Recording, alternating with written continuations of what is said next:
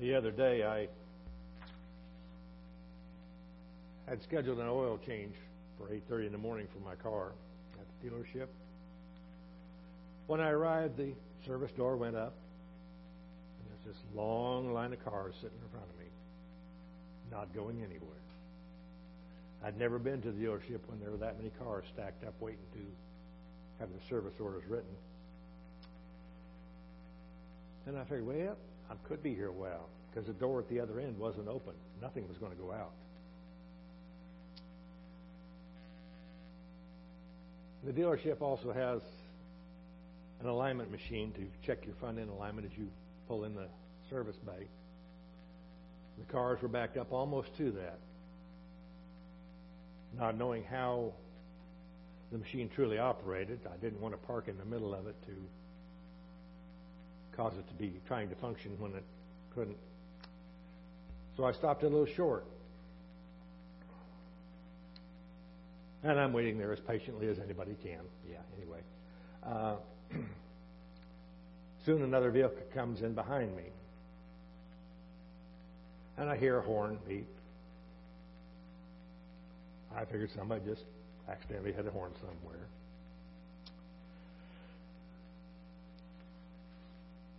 And in a little while, a gentleman gets out of the vehicle and behind me, and he comes up to my window and asks me if I can't move forward. I asked him where was I going to go. The door at the other end is still shut. No vehicles are moving. And he says, you can put two cars in front of you. If they were smart cars parked side by side, you could put two cars there. Gotcha. But nonetheless, I pulled forward to appease the gentleman. The line of cars still wasn't moving. The door still closed. But moving the car forward is kind of like going down the highway and watching the little Volkswagen come up behind the semi-truck and tailgate it like you're going to push it forward. It doesn't change a thing. Perhaps the man was late for work, not feeling well, or had gotten in an argument with somebody else. Perhaps he just needed some instant gratification for the moment, but nothing else changed. The line wasn't moving. I know there have been times when I have said things I shouldn't. I never intend to disparage anyone, publicly or privately. And if I should, please don't hesitate to tell me about my errors. I'm a work in progress. I've got a ways to go. When we get impatient and seek instant gratification, it frequently doesn't go well for us. Let's take a look at how it worked for others in the Bible, the ones that came before us.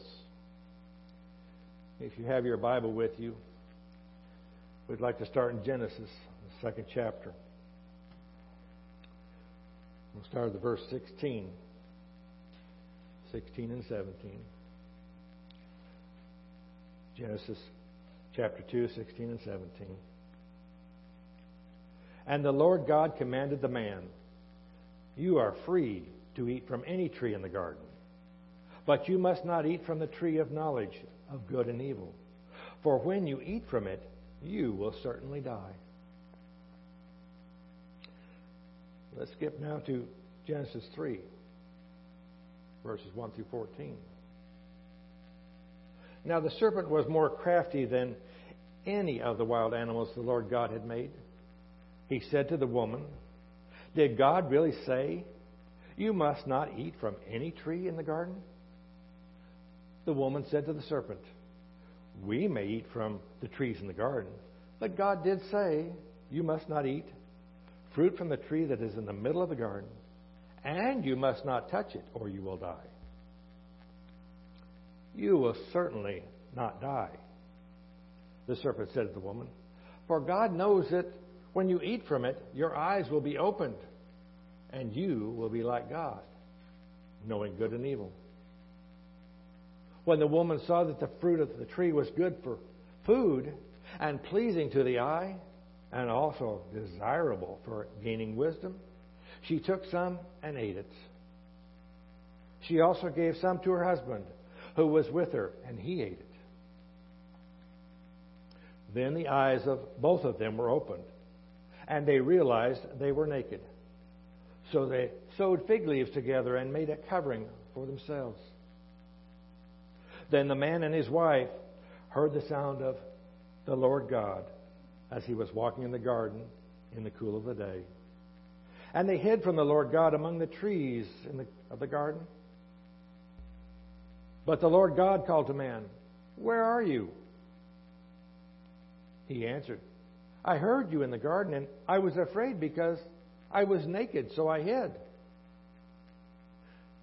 And he said to them, "Who told you you were naked?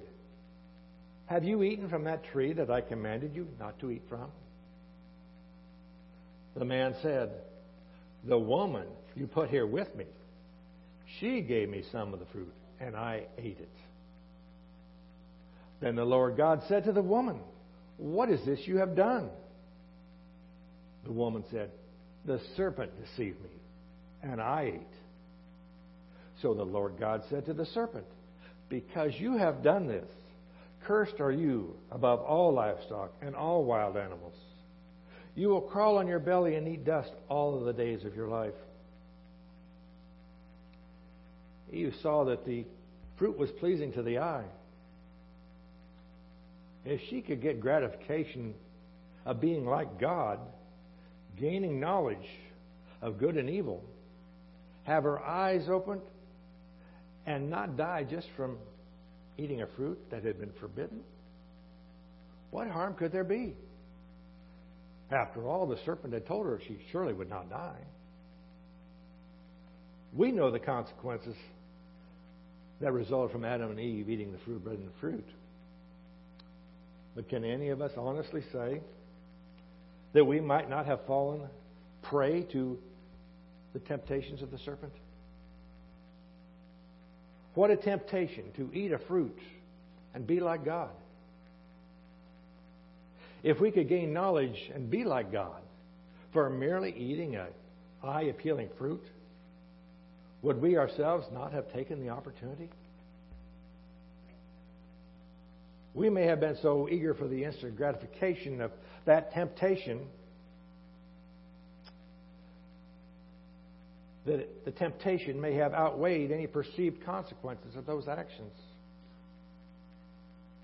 There are pastors today who are telling their congregations that they can be like God. That's false teaching. We should all strive to be like Christ in His love and compassion, but we will never be like God.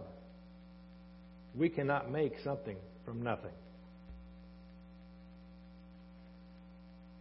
If we continue down to Genesis chapter four, starting at verse two. Later she gave birth to his brother Abel. Now Abel kept flocks, and Cain worked the soil. In the course of time, Cain brought some of the fruits of the soil as an offering to the Lord.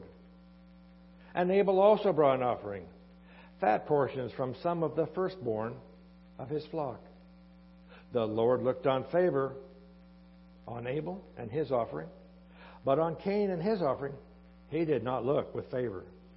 So Cain was very angry, and his face was downcast. Then the Lord said to Cain, "Why are you so angry? Why is your face so downcast? If you do what is right, will you not be accepted? But if you do not do what is right, sin is crouching at your door.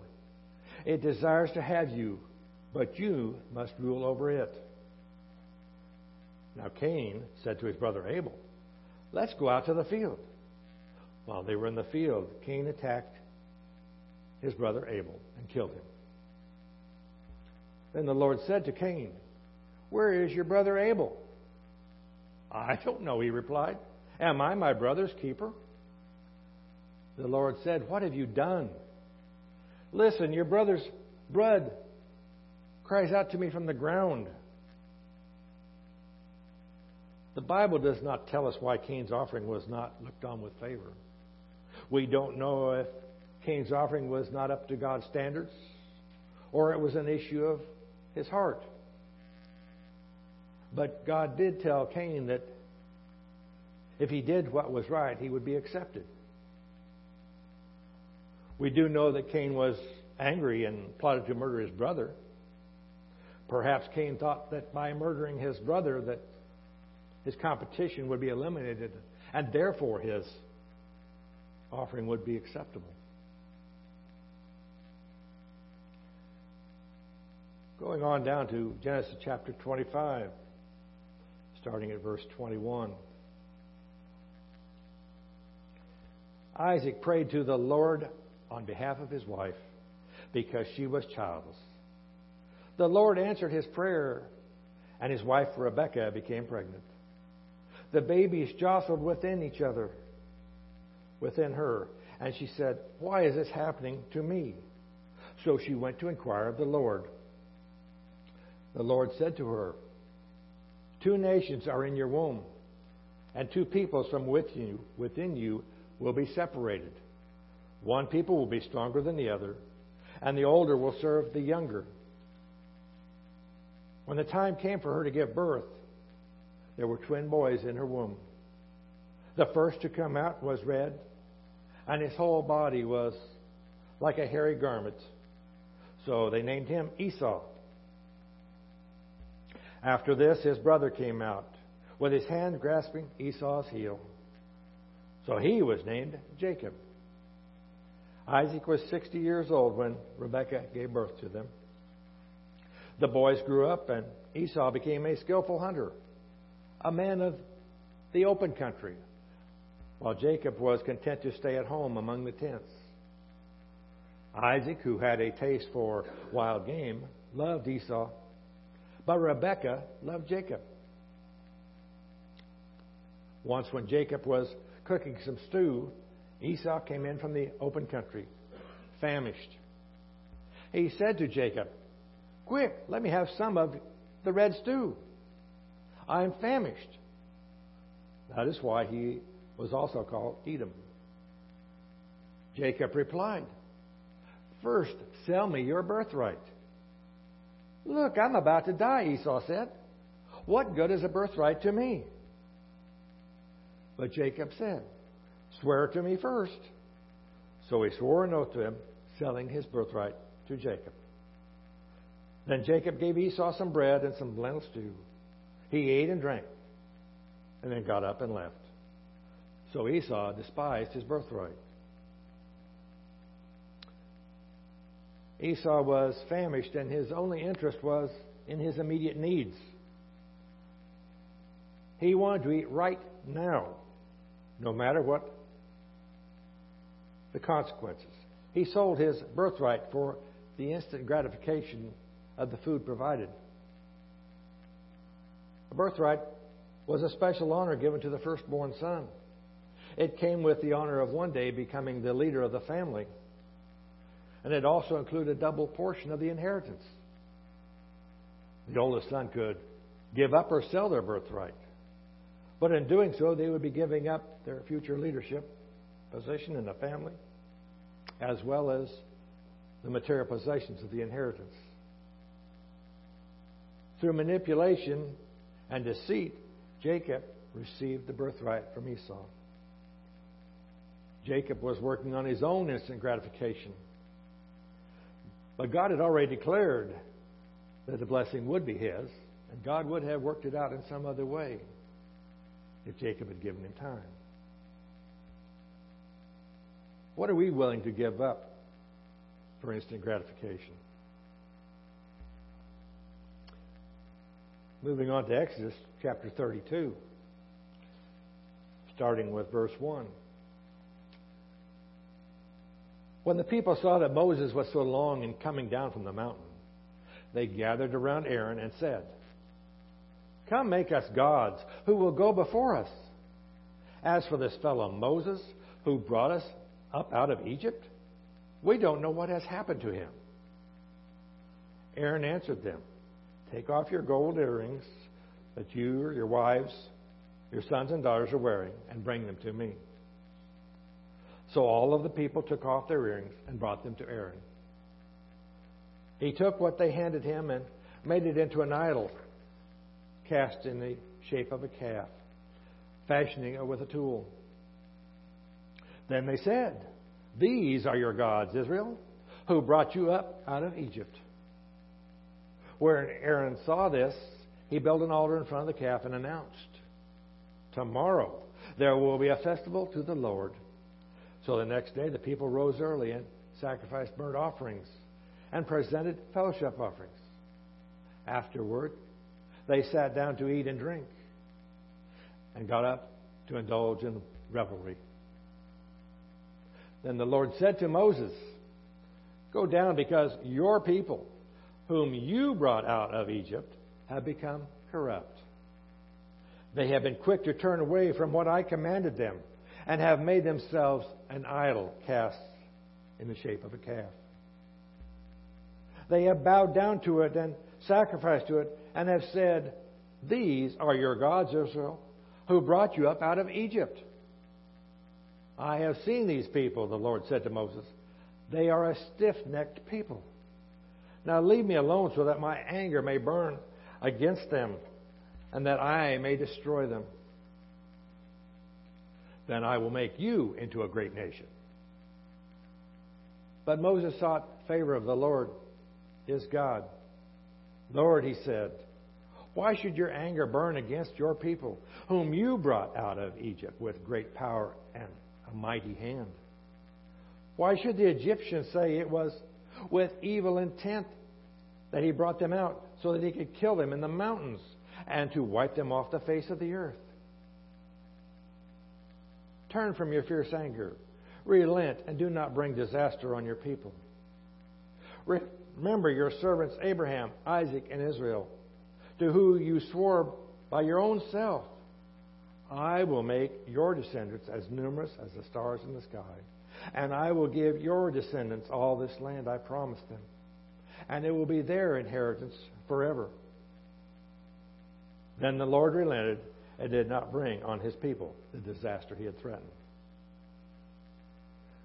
The Israelites had been brought out of slavery from Egypt. They had seen all the plagues that God had done to the Egyptians. They had seen the Red Sea parted so that they could cross on dry land as they were being pursued by the Egyptians. God had provided manna for them in the morning and quail for them in the evening. They had seen Moses strike a rock and water to come flowing from it for them to drink. Even though they had witnessed all that God had done for them, they still wanted to worship an idol. They wanted the instant gratification that would come from their revelry party. Satan is always trying to use some form of instant gratification. Unfortunately, most forms of instant gratification are only temporary. There is one form of instant gratification that is long-lasting. That is the gratification that comes from accepting Jesus Christ as your Lord and Savior. Are you ready today to get one space closer to Jesus? He's ready and waiting for you. If today you would like to receive Jesus Christ and the gratification that will not quickly dissipate, won't you come forward as we sing? Accepting Jesus does not mean that your troubles and trials will magically disappear.